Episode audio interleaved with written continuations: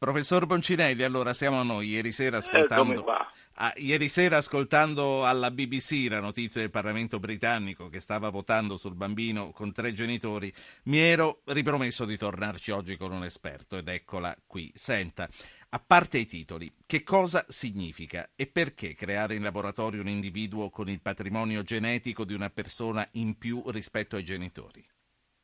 Beh, intanto non è una novità scientifica è una votazione politica con la quale la Gran Bretagna si mette come al solito all'avanguardia di questi provvedimenti eh, della sanità.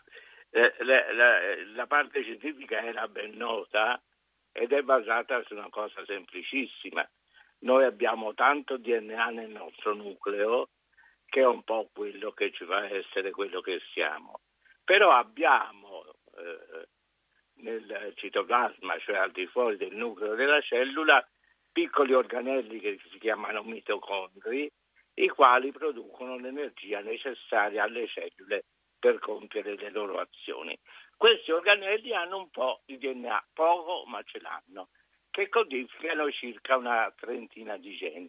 Esistono delle persone che dopo lunga fatica si è capito che sono geneticamente malate perché hanno qualche difetto in uno di questi 30 geni.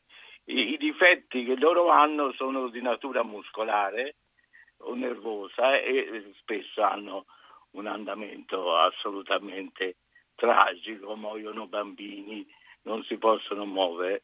Allora l'idea è di tenere in un individuo tutto il DNA eh, nucleare che eh, si merita cambiandogli il DNA dei mitocondri. Quindi mettendo tutto questo in, un, in una cellula uovo che ha i mitocondri sani, presi da una terza persona, cioè da una donna sana.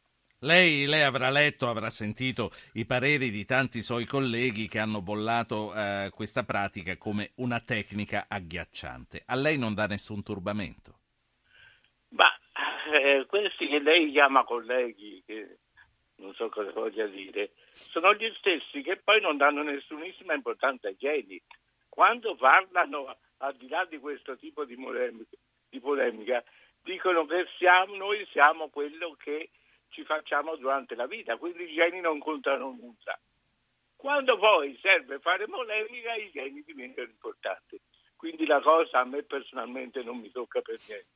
Senta, voglio fare parlare un ascoltatore che credo le voglia fare una domanda. È Claudio da Faenza. Tra l'altro, chi altro vuole intervenire lo faccia subito. Eh, 335-699-2949. Claudio, siamo a lei. Buonasera. Sì, buonasera. Complimenti anche se inflazionati per la trasmissione. Io però non volevo parlare per quanto riguarda un aspetto tecnico-scientifico, come probabilmente lei immaginerà.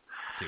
Eh, è uno scienziato quello che abbiamo, ma penso anche sì. con delle profonde convinzioni bioetiche. Dica quello che deve dire e poi vediamo che cosa si può fare. Dica. Non riesco più a parlare di genitore 1, di genitore 2, non riesco più a sapere che Elton John può comprare quei suoi miliardi da paternità uh, da una persona disperata che ha bisogno di soldi, non riesco anche più a non sentire dare voce come meriterebbero a gente eh, come Costanza Miriano, come Adinolfi, come Scoccimarro, come quelli della voce, come sì. tanti altri e come me che sono una sentinella in piedi sono veramente, veramente amareggiato che questa cosa non abbia una condanna assolutamente da un punto di vista etico totale.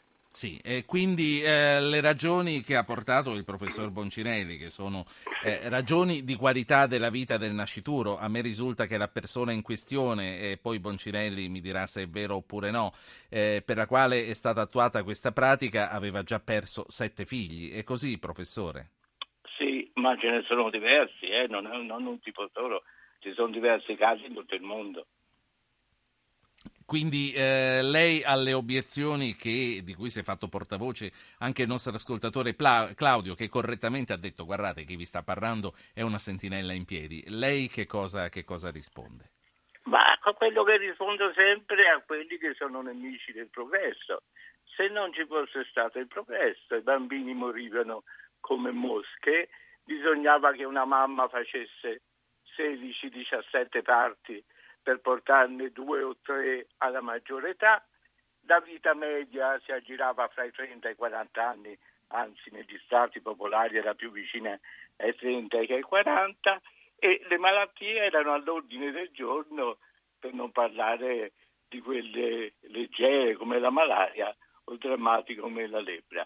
Tutto quello che l'uomo ha fatto, che è stato tantissimo, in genere viene disconosciuto e si fa altro che lodare i tempi passati, fino addirittura a un'ipotetica e inesistente età dell'oro, dove era tutto secondo natura ed era tutto secondo morte e devastazione. Signor Claudio, secondo lei questi sono tutti vantaggi rinunciabilissimi? Ma guardi, io sono a favore del nucleare, ma non per questo sono contro, ma non per questo sono a favore di Hiroshima. Sono assolutamente a favore del progresso, ma non per questo sono a favore della selezione umana. Io penso che ci sia una natura che vada aiutata, ma non penso che ci sia una natura che vada cambiata. La saluto. Grazie signor Claudio. Boginelli, saluto anche lei, ma prima le voglio chiedere a dove sta il punto non valicabile della ricerca scientifica. Ci sarà un punto nel quale anche uno scienziato progressista si deve fermare. Mi spiega perché? Perché eh, credo eh, che ci siano dei punti oltre i quali sia veramente eh, pericoloso andare per non creare dei mostri, se, se per lei... non creare dei mostri in laboratorio, voglio dire. Se lei mi spiega perché, io le rispondo.